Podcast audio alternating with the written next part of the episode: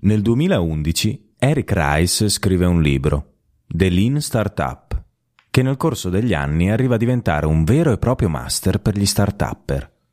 L'autore si rivolge a tutti quei team e gruppi di persone che si riuniscono per affrontare un percorso di impresa con scarse risorse primarie. Il programma del corso mira al ribaltamento delle loro prospettive, cercando di spingere loro a non partire dalla soluzione che si vuole offrire sul mercato, bensì a capire quale sia il problema che si vuole risolvere. Poiché, secondo Rice, un prodotto non viene acquistato da potenziali clienti sulla base del fatto che sia esteticamente bello e funzionale, ma sulla sua capacità di risolvere una specifica necessità.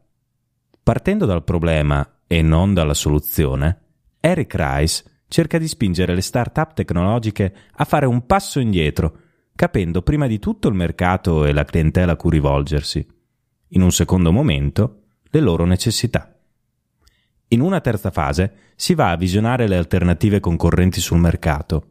Infine, si definiscono i pain point, i punti che fanno sì che l'esperienza del cliente non sia ottimale e che lo spingono a ricercare qualcosa di nuovo sul mercato. Quel nuovo che, un domani, potrebbe essere il vostro prodotto.